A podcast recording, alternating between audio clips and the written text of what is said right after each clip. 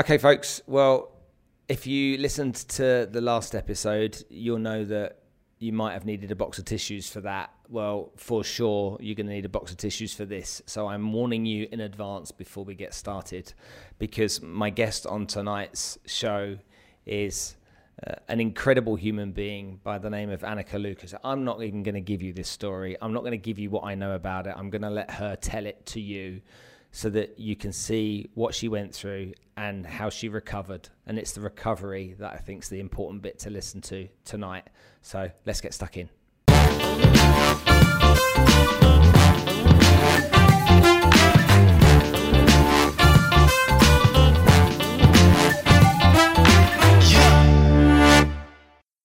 Well, thank you, first of all, so much over in the United States for coming to talk to me tonight, Anneke. I really appreciate you taking the time. It's my pleasure. Um, I I produce podcast episodes where I want to hear about real stories f- that happen to real people that can give people some form of inspiration in some way, no matter how, how hard their life either has been or is. I've watched your content and was consumed by it, and I just know that everybody else, when they hear this story, is going to be as well. Can we just probably go straight to the very beginning and you tell this and I ask you questions along the way, because there's just so much I want to ask, but I know that you're, from the content I've seen of you, um, you're pretty good at starting it off. So tell me about what happened to you. Tell me about life as a young, a young kid living in Brussels. Yes. Uh, well, I grew up in the Flanders, and at um, the age of five, six, my mother began to traffic me into a murderous pedophile network, which was run by the political and the business elite of Belgium. So um, children were uh, brought into this network uh, through pimps, usually. I, uh, initially, there was a pimp for me as well, and then my mother took over from that pimp. And um, so we were used mostly for sex. And then um, we were, I was one of the, what's called expendables. I didn't re- know that term, of course, but I knew that my life was worth absolutely nothing. And um, I was exposed to the worst kind of things imaginable. And um, at age nine, I was trafficked outside of the country and taken to uh, different places, to Switzerland, uh, France, and then to the United States.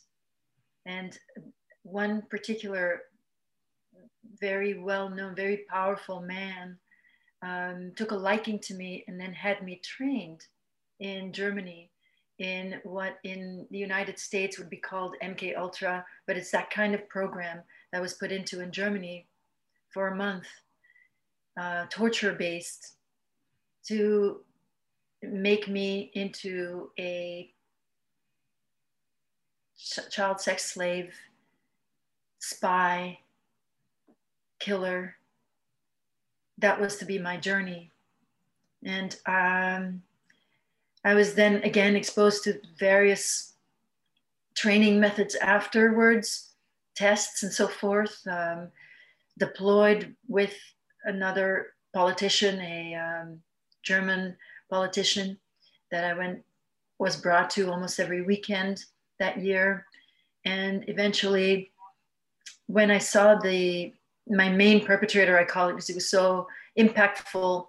Uh, when I saw him again, and I realized that I had been trained to be a slave, and that the, the feeling that I'd had with this person is made it sound a little bit strange, but when he took a liking to me, he um, shared his world with me and said I belonged.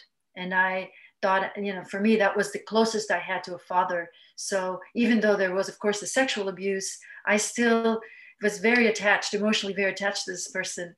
And his talk about belonging really had me fired up. And I thought that there was a chance for me. And so when I found out that I'd been trained as a slave, to be a slave, I got angry and was then very uh, vilely rejected, but not killed, and returned to Belgium operated in that network in Belgium for another year before I was finally rescued, dramatically rescued by someone from the inside, another perpetrator who got me out. Okay.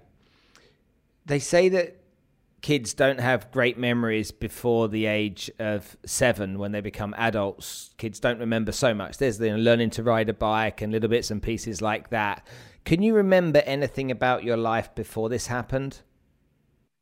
Yes, I do. I remember lots of things because trauma has such a deep imprint that through various, um, well, when I see it this way, when a trauma needs healing.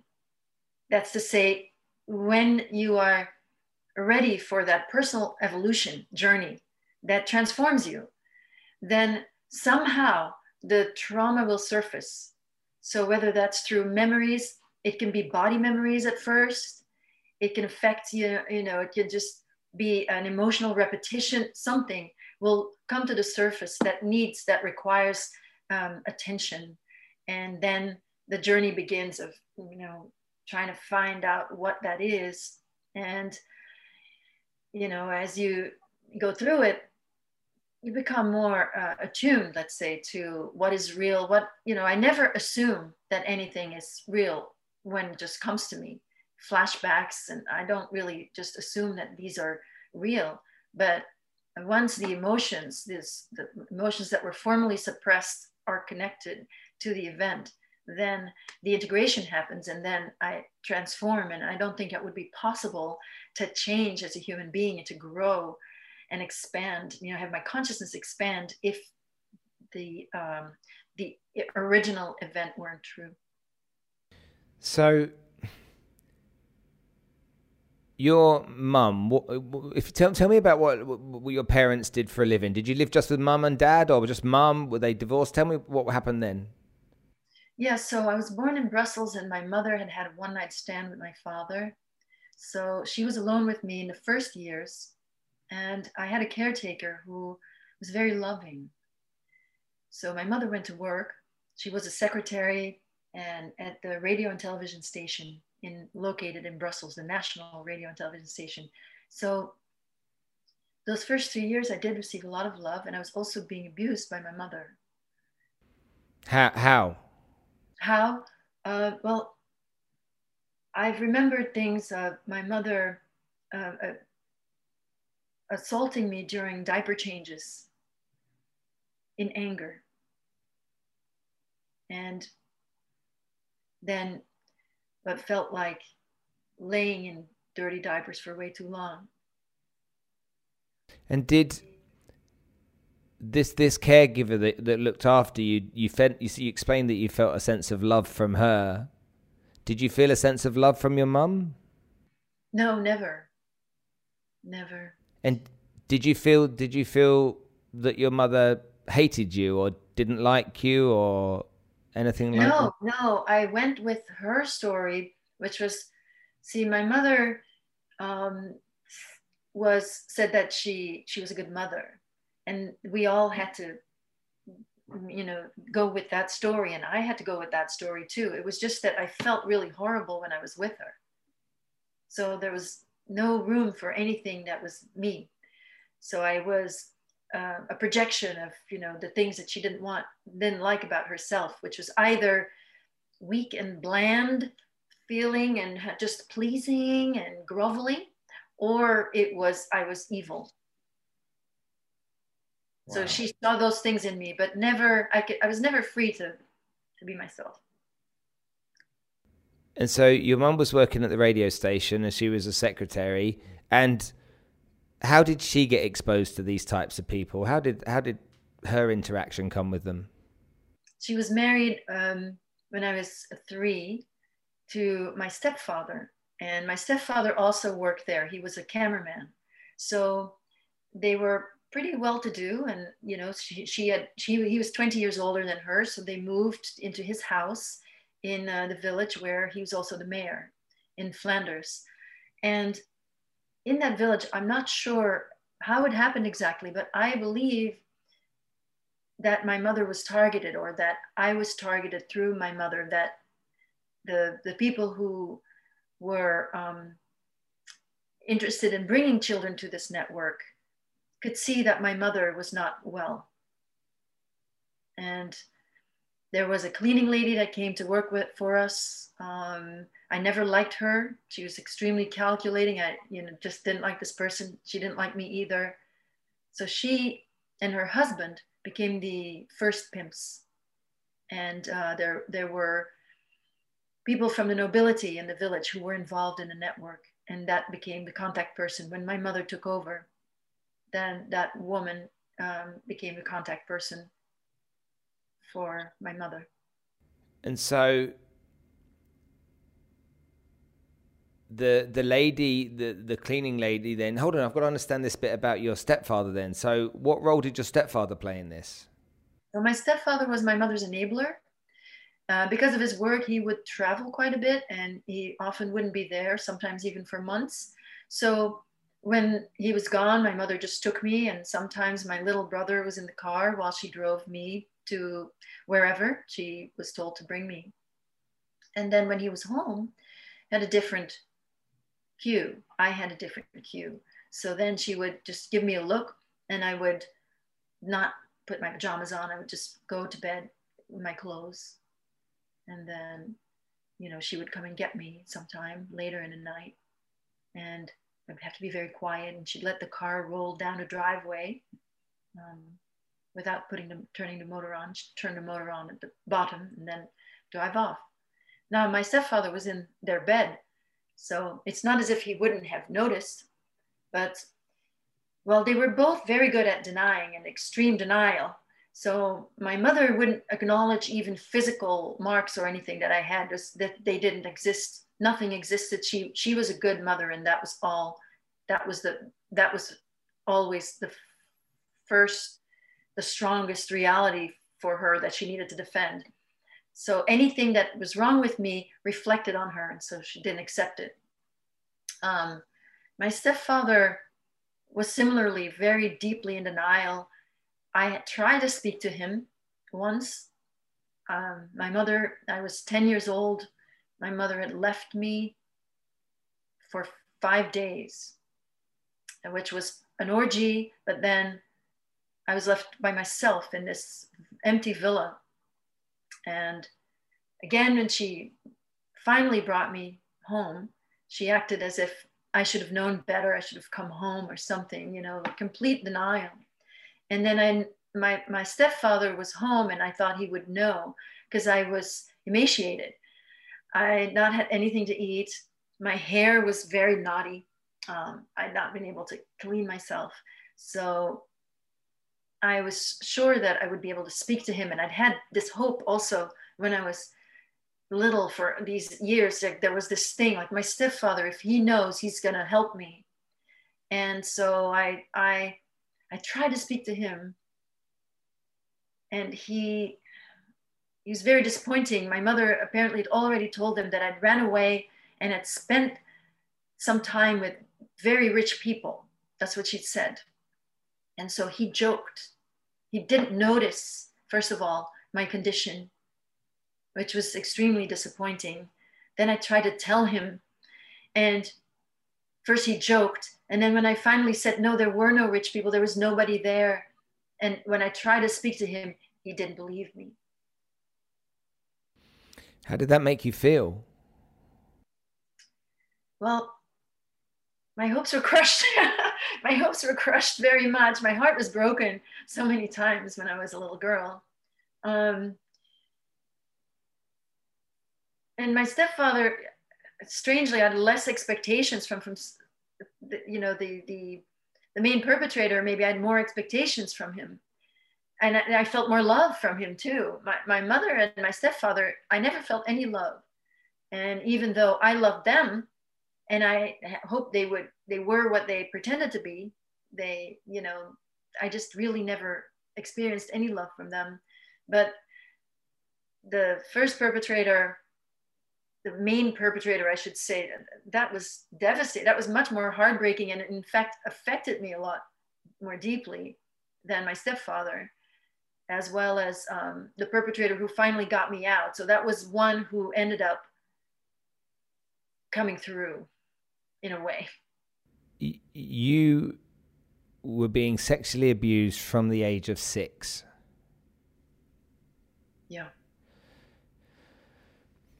And you were forced to have sex with grown men at that young age. When or how, no, when, when did you first realize that what was happening was was bad? Right from the start. You knew right from the start? Yes. I strongly believe that the love that I'd received from the woman in my first years gave me a sense of right and wrong. I had a sense of myself. I had been, I'd received the reflection of myself as a, an innocent, sweet little baby. And I could be myself, that's to say, at that time, a tiny human being. In her presence, she accepted that, she nurtured it. So I felt seen. And I had always had a sense of right and wrong. So the very first time I was taken to the network, I in fact stood up and told everyone there, which was an orgy, that I was going to make sure they all go to jail. They can't do this. Did you go to school every day? Well, I did go to school. I was absent quite a bit, but I did go to school, yes. And did anyone at school ever hear, hear you talk about it or nothing at all? I didn't speak about it. I would be much too ashamed to speak about anything like that. I went with the denial of my, my mother. I wanted to believe that my mother was the good mother that she was, and I needed to believe that to live. And I would never have dared to speak to anyone um, because I was told that I was a prostitute. Not even that nice a word. So that's what I believed I was. So all the shame, and, and that's the purpose, you know, I, I was carrying all this shame. And I think that's the purpose of the abuse, is to, to, to, uh, to, to unload the shame that the perpetrators can't hold themselves. So they um, get into that cycle. But I was feeling so, no, I, I didn't want to. I wanted my mother's reality to be, to be the reality, except it wasn't working very well either.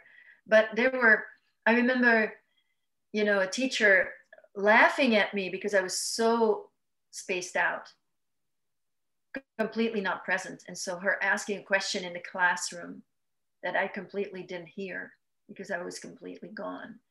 And then her making fun of that and everyone laughing. Um, I remember in the fifth form, I had a very bad report card. It, I'd been absent quite a bit, but that was when I was tortured. That was eleven years old.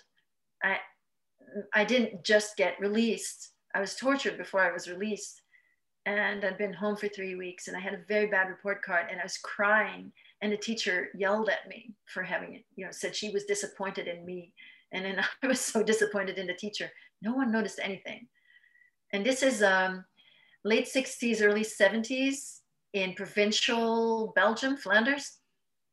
I don't know, but I felt people were so dense. I never saw anyone. There were there was one family that was kind. Really? Now, while you while you're experiencing this, did you meet other children and get to know other children that were experiencing the same things as you at the time? And yes. And um, so yeah, yeah, yeah. And wh- tell me about I mean, that. I didn't meet them. I didn't know them very well, but you know.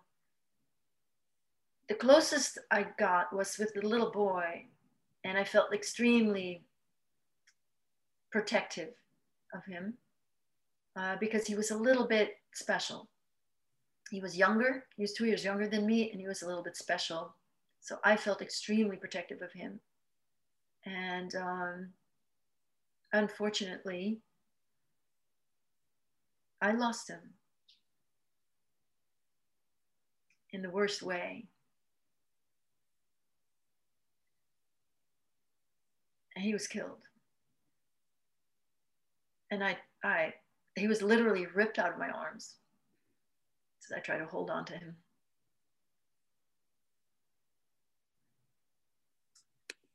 So um, after that, I, I never allowed myself to be close to anyone. So I kept my distance. I didn't want to be friends. I was afraid that I was going to lose them. How old were you when you lost him? Nine. So he was seven. The perpetrators were all ages or just old? Mostly very old. Well, to me, they looked ancient. They were probably my age now, which is in the fifties, you know.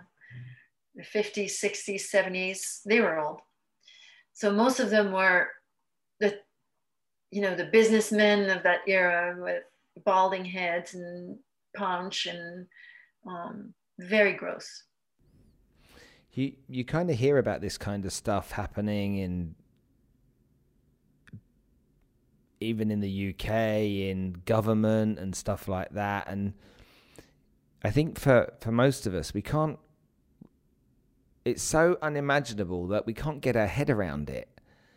And it's almost like, because it's so unimaginable, the thought, the thought of it being real is just, it's just not, it's, it's too far-fetched. It's too extreme. It's just, it's just too much. We know there's bad things that happen in the world, but that's just too much.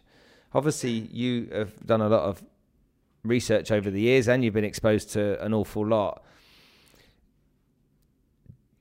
It's obviously, in, through your experience, far wider spread than than any of us can imagine.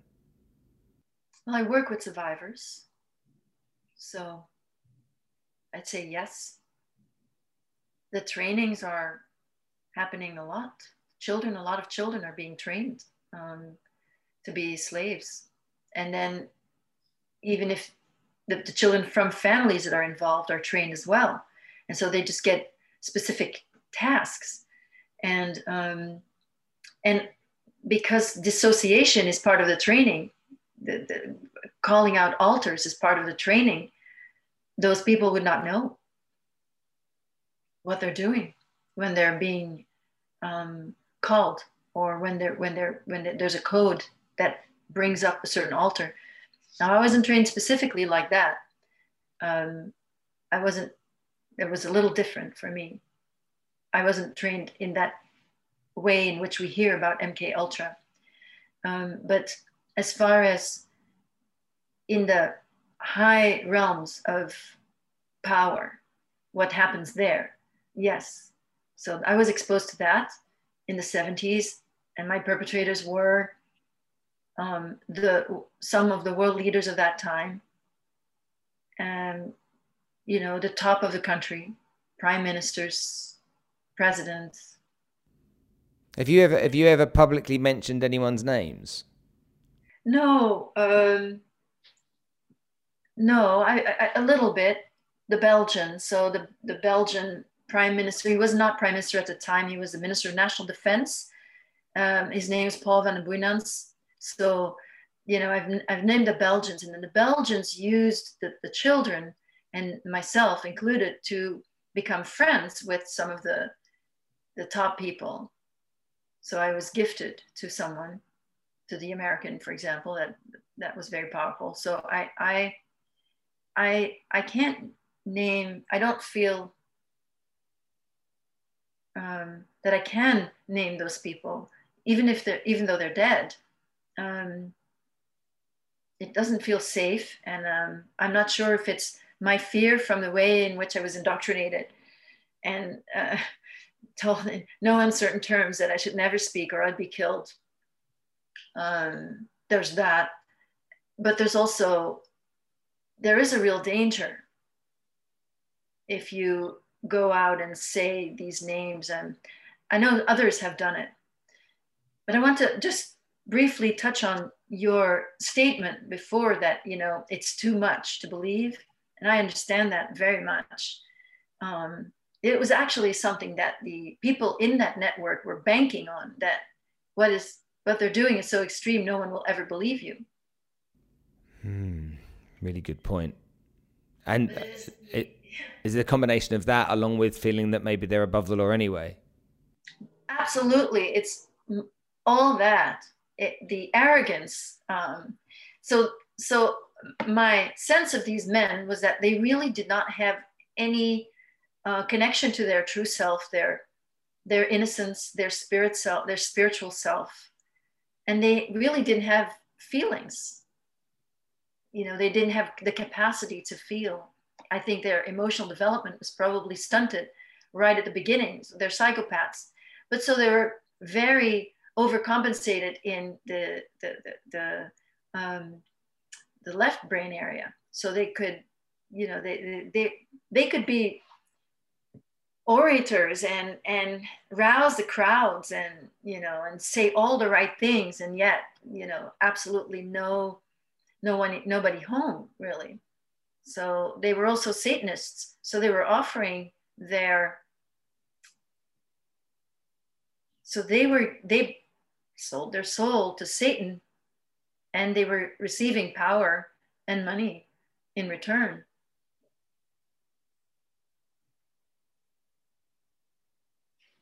But I want to say, I really understand that it's hard to believe, it's, especially you know, when you think that these may be people that we voted for, you know, that these are faces that we know, people that we know who, who may, we, we may feel that we know them because we've seen them on T V, or may even come across one once in a while. Well, yeah, I think my head at the moment is I have two daughters, and so being a father of two daughters, that obviously takes you to that place, which is horrific to think about. And then, and then, and then also I think of, of this uh, Illuminati and the Freemasons and this, these types of organizations, and um, it, it gives me chills. It really gives me chills. Let's tell, tell some more of the story. So you, you would, you were going through this from the age of six until wh- what age did you get saved? eleven. six to eleven. And how old were you when the M K Ultra came into your world? So that was at age nine. Age nine. Okay. D- just for everyone so that they can understand, explain what the M K Ultra is. Yes, I don't think mine was called M K Ultra, but it is a um, a, syst- a system. I think it, it comes from uh, Nazi Germany, that uh, trains very young children for certain purposes, always dark, you know, to serve the dark, the deep state, I guess, um, by traumatizing the child to the point where the mind goes completely blank because you can't take it anymore. So the mind goes blank. And then at that moment, there is, say, a, a blank slate. And so that is a new personality, a new alter that is then trained to do certain things. And that is also filed away, let's say, that only come is brought out in certain ways so that that person growing up wouldn't know that they have like this alter that goes and kills people, for example. Alter ego, yeah. And that training starts from nine years old? No, I was old. Ah. I was older. Yes, I had been um, sort of chosen by this by by this perpetrator who put me in it, but most children were younger. You said in one of your videos that you added up the amount of hours that you'd been raped. Sorry. Well, can you just remind me of what that number was again? I don't remember the number, but I calculate what I calculated was um, six hours per weekend, and fifty weeks. Take off two weeks for um, times five or five and a half. I'm not sure, but uh, it was many hours, over a thousand.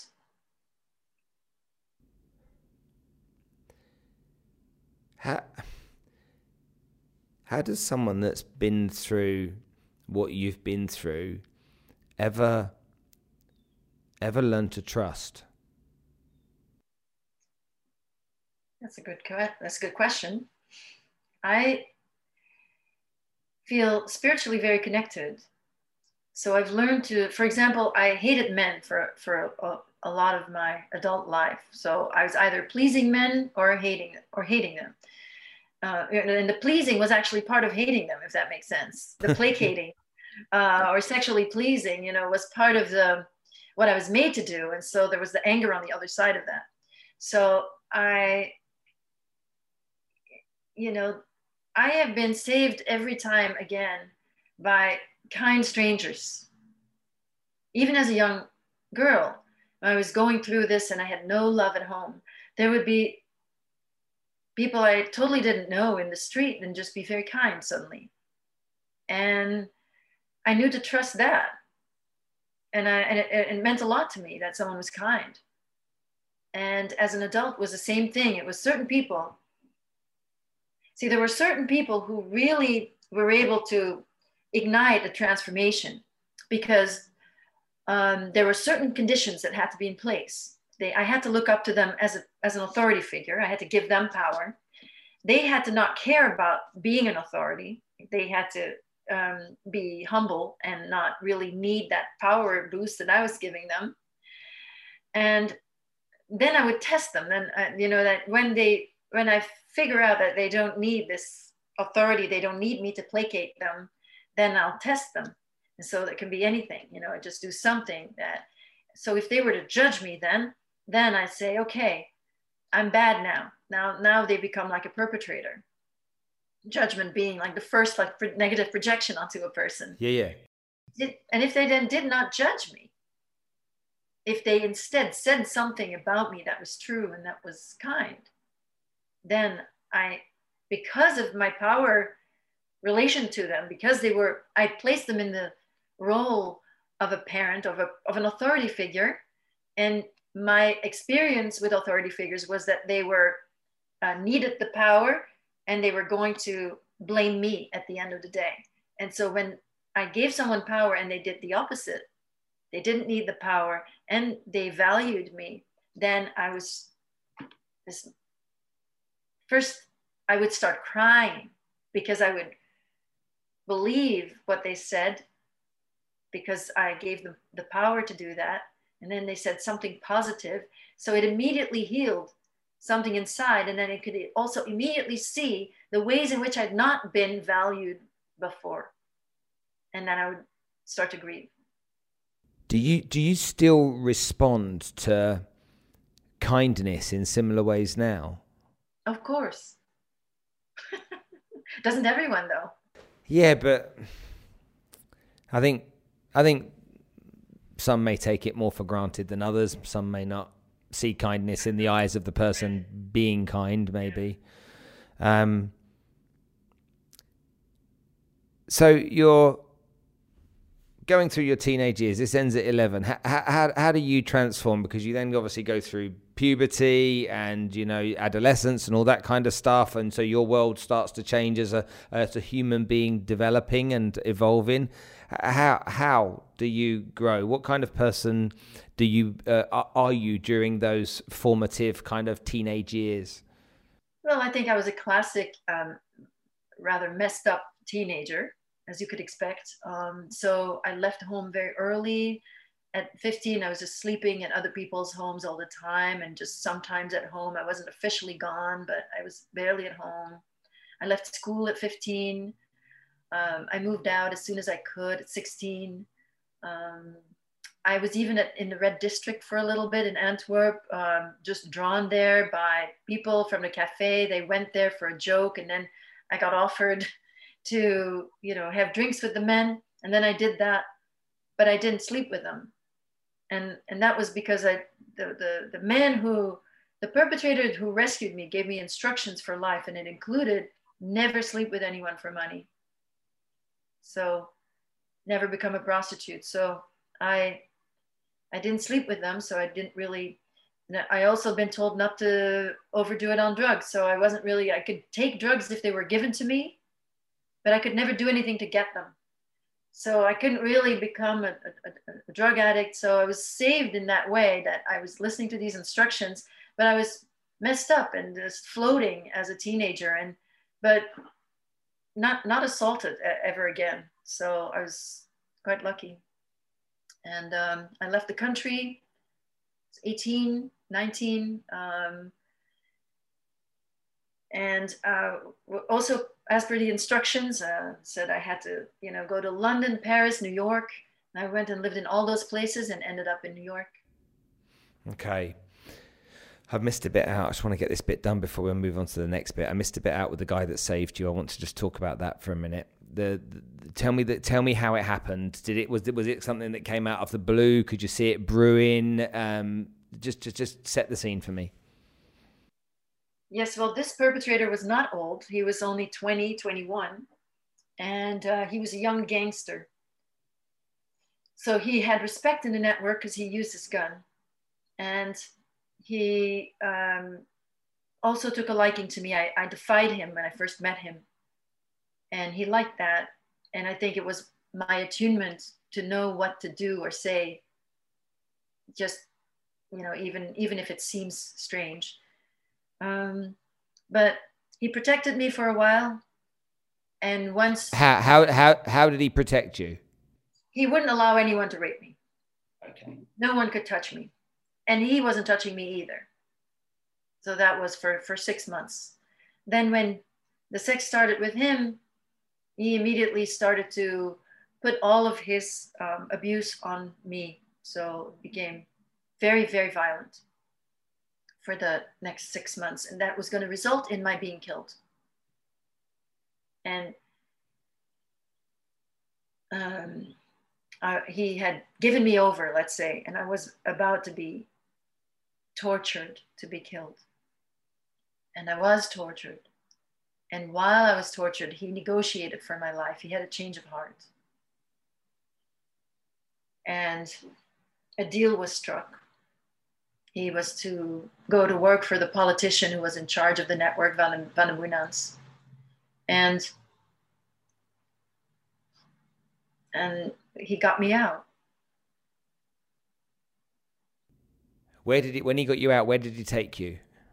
He took me back home with these instructions, how to be at home. He gave me pills, opiates, to deal with my mother, whom he knew would be very angry. So I used that, those pills. And it wasn't easy to be back home, for sure. But I ended up staying there and leaving early, as he advised me to do. And she wasn't allowed to bring me back to the network, or she wasn't going to get paid anymore. When was, after you, after you left, how often did you see your mother? I saw her regularly. So when I went back there, first of all, she took me back to the network one last time for free.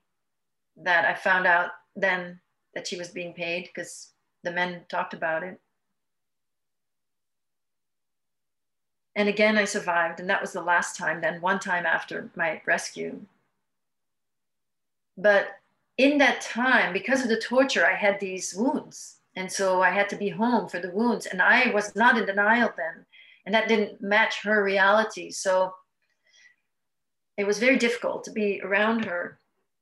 So it, eventually, well, she took me back to the network. I survived again.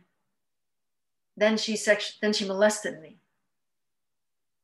And when she molested me, I, I gave up. I just, all the shame, the tremendous shame. I just let her be in charge again and went back into following her story. She's the good one. I'm the stupid one, whatever. Everyone on this planet would forgive you for hating your mother. And, and nobody, nobody would be able to understand why a mother would do such a thing to their child. Yes, well, yeah, my mother was not really a mother, you see. There yeah. are women who are not capable of being mothers, and my mother was one of them. Just not, she was like a five-year-old child, emotionally, and that clearly very abused. Born right before the war, father went to concentration camp, in a town right by Germany that suffered hunger. I mean, I don't know what happened to her, but clearly, and she lost her mother when she was five years old. Did you um, ever forgive her? I did. I did. I you know, when you see someone at their emotional age, it's much easier to forgive them. And mm. she was five years old emotionally. So when you deal with people and you can see their emotional age, then you don't give them any power. So I had to, I'm not still not completely healed from what my mother did to me. Um, but she was not a mother. She wasn't able, she, she wasn't capable. So I did forgive her. I called her to forgive, I called to forgive her, in fact. And she, she died uh, less than a year later. Okay, let's talk about healing. Different people heal in different ways. Um, whatever they've been through, they try and find ways. Sometimes that's hypnosis, uh, psychology, counselors, their, uh, groups of other people that can share their stories, have been on their journey, can understand where they've come from. Um, I was interested to understand how, I, I mean, again, right now, this minute, I, I don't get how anyone heals from that, but you've got a first-class honours degree in being able to do that, which I have a huge amount of respect and, and uh, admiration for the fact that you are sitting here right now with a, a smile on your face and talking to me uh, as coolly as you are. I just, that, that for me is a, I can't get my head around that right this minute. How did you start to heal? Where did the journey of healing begin for you? And was it with purpose? Was it by accident? Who did you meet that introduced you to certain ways, therapies, yoga, whatever it may be? Tell me a bit about that, please. Yeah, so initially, I should say it's what I described earlier, that these kind people, these you know, random kind people, sometimes had a huge effect where I would just, just my heart would, would open. And so I was seeking, I was seeking. I didn't know what I was seeking. And, you know, my life was very random. It seemed very random. I was really following these instructions, but it didn't have anything about education and work. And so I was just doing menial jobs here and there, whatever I could get. And usually didn't last very long. I wasn't a good employee. I, I, I, um, I got fired a lot. And um, I couldn't really do anything. I, I couldn't really focus very well, you know, just massive P T S D. So, and at the same time, because of the, the training, the mind control training, I had an ease about me, which I still do, you know, but this ease and, you know, this, this coming across as, as, because I was trained to service the elite. So you have to be light. So I had that lightness at the same time. So it makes it more invisible.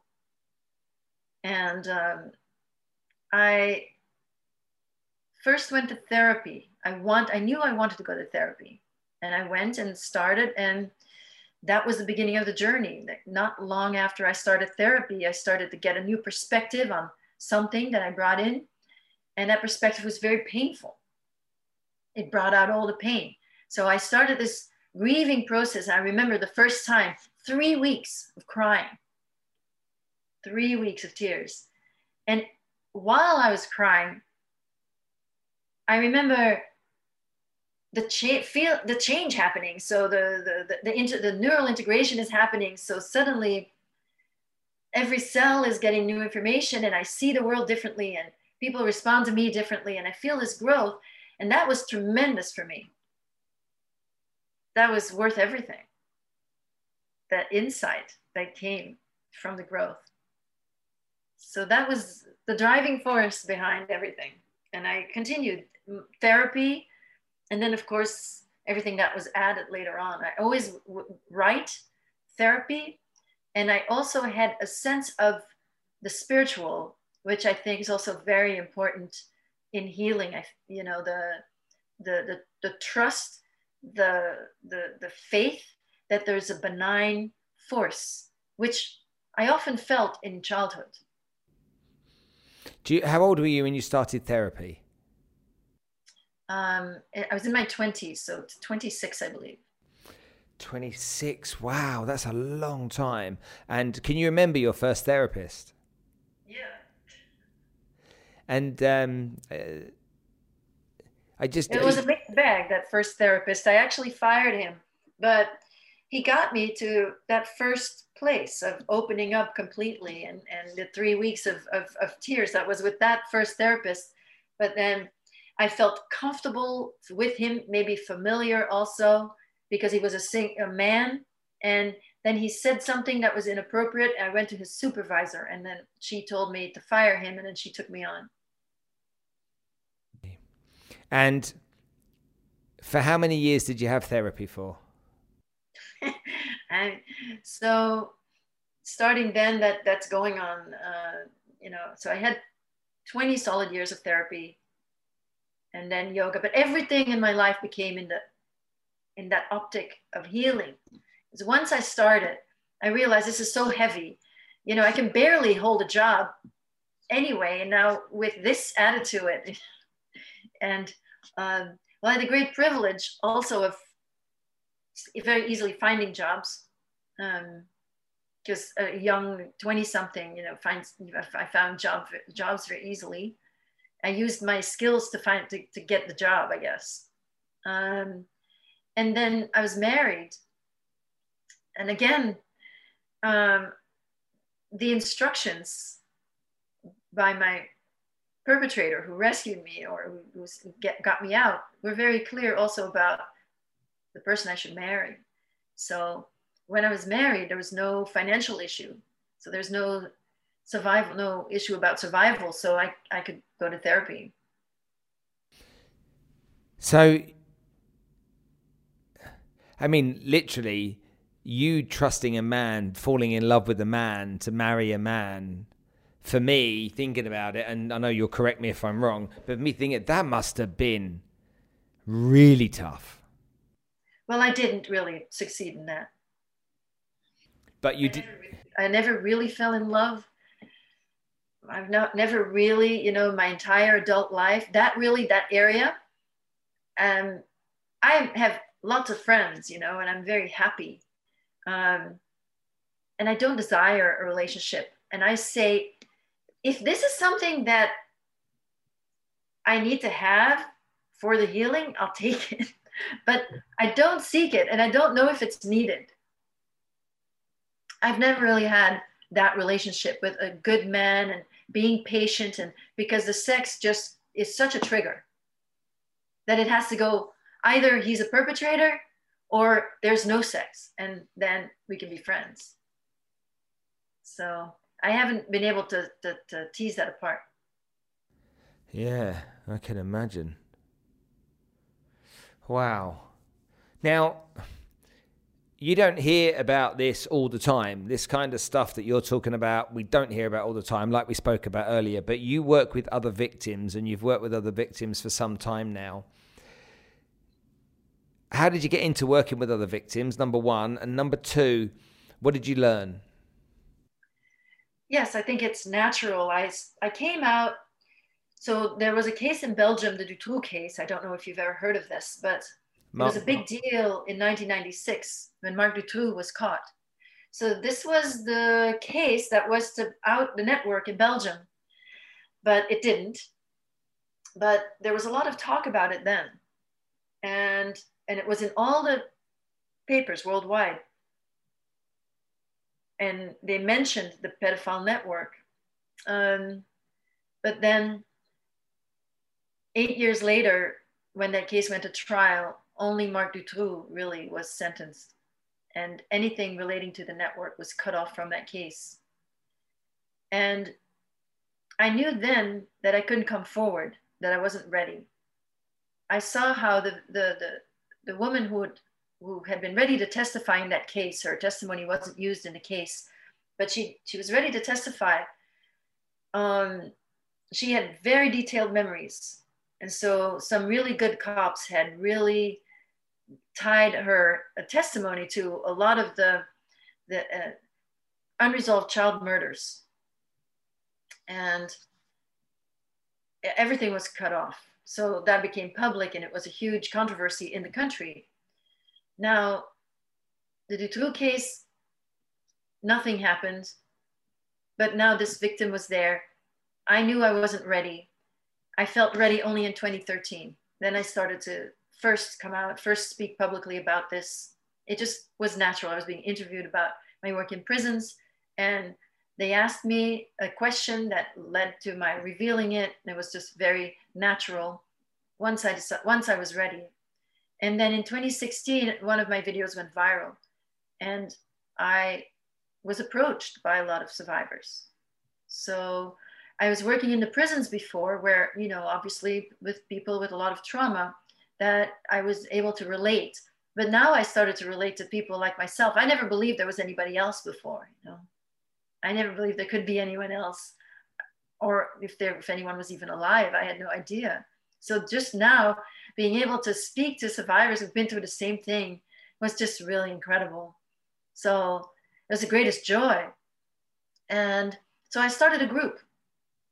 Uh, you know, I have a, a chat group online for survivors of S R A, which stands for Satanic Ritual Abuse, but it's really Satanic Ritual Abuse and Mind Control. And um, what is really incredible is how the experiences that we've been through, which we thought were so outlandish, so insane, no one could, we've all been through it. Or many of us. There's never anything There's nothing that I went through that somebody from the group didn't also go through. That, that must, in a kind of unusual way, that must have given you some comfort of knowing that there were other people, because you couldn't, you, no one can ever imagine what you, I mean, as, as well as you tell it, no one can even come close to imagining it in real, in real terms.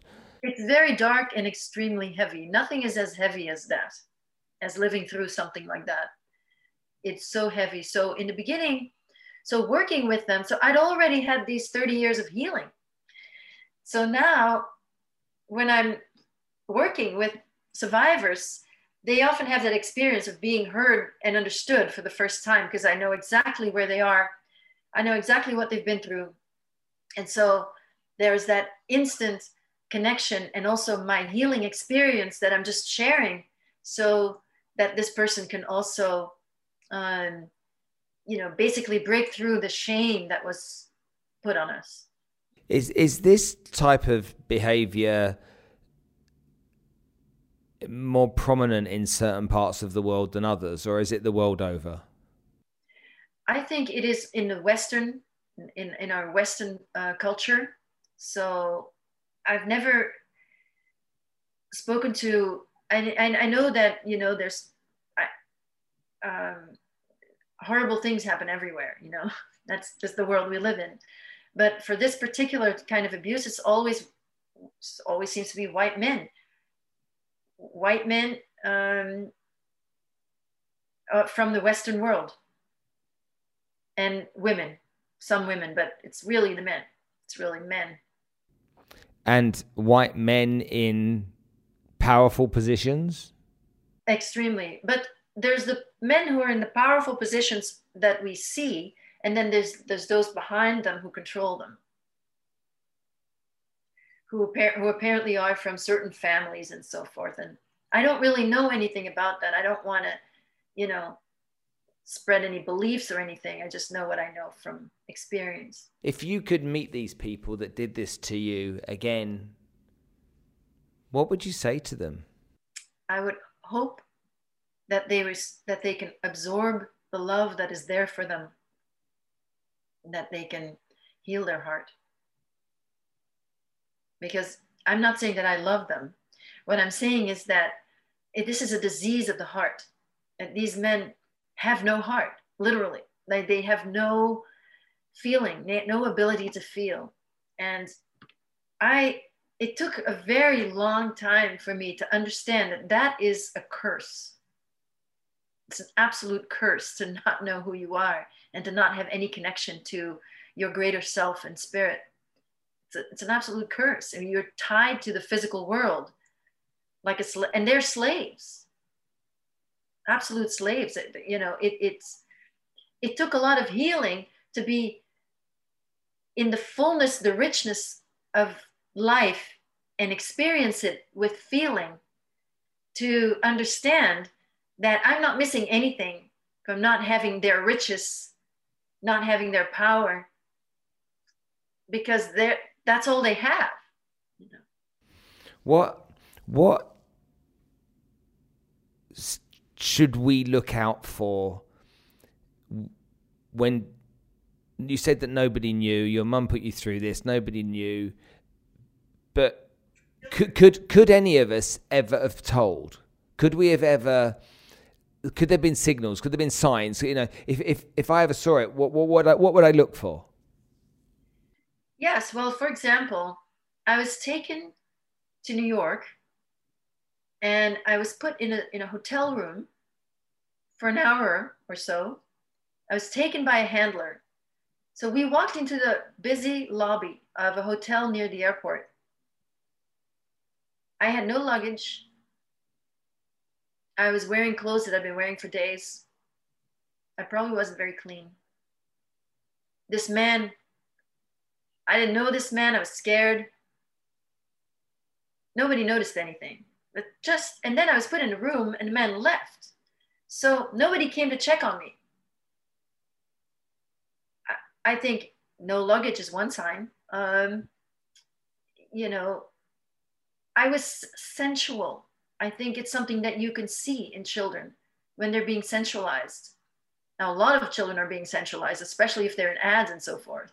But that is could be a sign that they're actually being sexually abused. And it, it often goes together. You know, a lot of models start very early, but they're being sexually abused as well. It's, it's, it's so much part of that culture. Um, but it's something to look for as well. A child that looks really sad. A child that, that looks scared. Child that has bruises.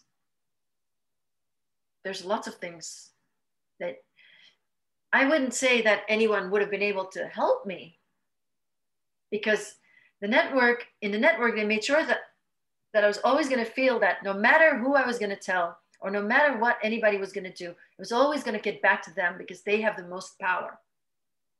So you were never going to admit it, were you? And for anybody that is going through something like this at the moment,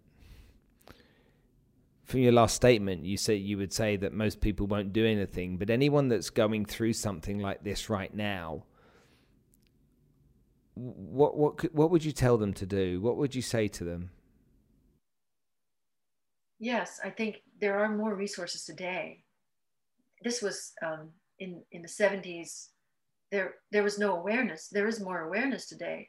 So it is tricky, because if you're being abused on that level, it is, the, it is very hard, and it is so dangerous. But there are, um, there are organizations for, for child sex trafficking and so forth. And it's very difficult. It's very difficult, but these children are, I mean, we survived so much, you see? We survived so much to begin with. So there's strength there. And if that strength can be employed to heal ourselves for our health and for, um, you know, to do to, to, to, to look for what we want to do rather than what we have to do, that is phew, tremendous. So. You're, um, if you don't mind me saying, you're one hell of a lady. Thank you. You, you, you really are. That is, um, I just, I just feel like I want to give you a hug. Okay, I just, just have this urge to give you a hug. And here, Alicia, my producer, is sitting here in the background listening to your story, and um, we're both really moved and humbled that you decided to come and share that with us tonight. You're um. You're about to publish a book. Tell me what the book's about and why you decided to write a book. Yeah, so the book is called Seeds Beneath the Snow, Uncovering the Divine Feminine on the Path to Global Equality. So it is um, the hope. Um, I think that we on earth are due for a big do-over in terms of the way we go about things. And I think the feminine, the divine feminine is uh, essential. Um, the compassion, basically. the true compassion, so that we don't have another revolution and kill everybody that came before us and become like them. It is all about power, not needing power. Anybody who is extremely powerful, we should be wary of. It means that they must have a very damaged ego. Anybody who has more than a billion dollars, like, what's wrong with that person? Why do you need so much? You could, I mean, and I know that these people cannot end world hunger truly because of the, the cartel that runs the world that I was a, a victim of. But the female energy has been discarded and suppressed. And the patriarchy has become very dark now. And that's what we're living. And that's what I'm living. It's secret still. It's beginning to be uncovered. But the patriarchy is toxic as it is. So to return to more maternal and um, to reach egalitarian, to, to not egalitarian in just equal in opportunity. Not, of course, we cannot say that everyone's born equal. That's just not true. But to have equal opportunities for everyone. And I developed a healing modality based on looking at power dynamics in this specific way that we can all use and, and, and employ on ourselves to um, free ourselves from our own participation in the toxic power structure, so that we can free ourselves, and then by that, changing our own vibration, we can, we won't need that structure around us anymore.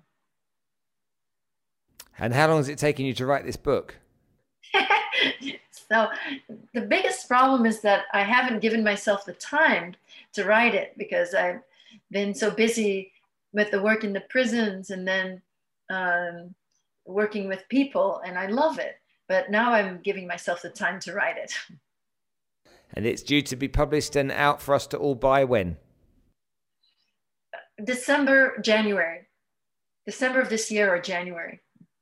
Okay. And when it comes out, will you come back and do a live with us and tell us about the book when it's ready to go? Will you come online with us live? I'll be happy to do that. Okay, that'd be awesome stuff. That'd be good. Well, there we go. Anneke Lucas, I I don't know what to say. I really am eternally grateful for you for sharing part of your story this evening. And I, as I just said, you're awesome. You really are awesome. And it's just been an absolute honor and an absolute pleasure to get the chance to sit and talk to you. So thank you so much for coming on the show. Oh, thank you so much. You're so kind. Have a wonderful evening. Yeah, you take care, and uh, we'll see you soon. Okay. Bye. Looking forward to it. Bye-bye.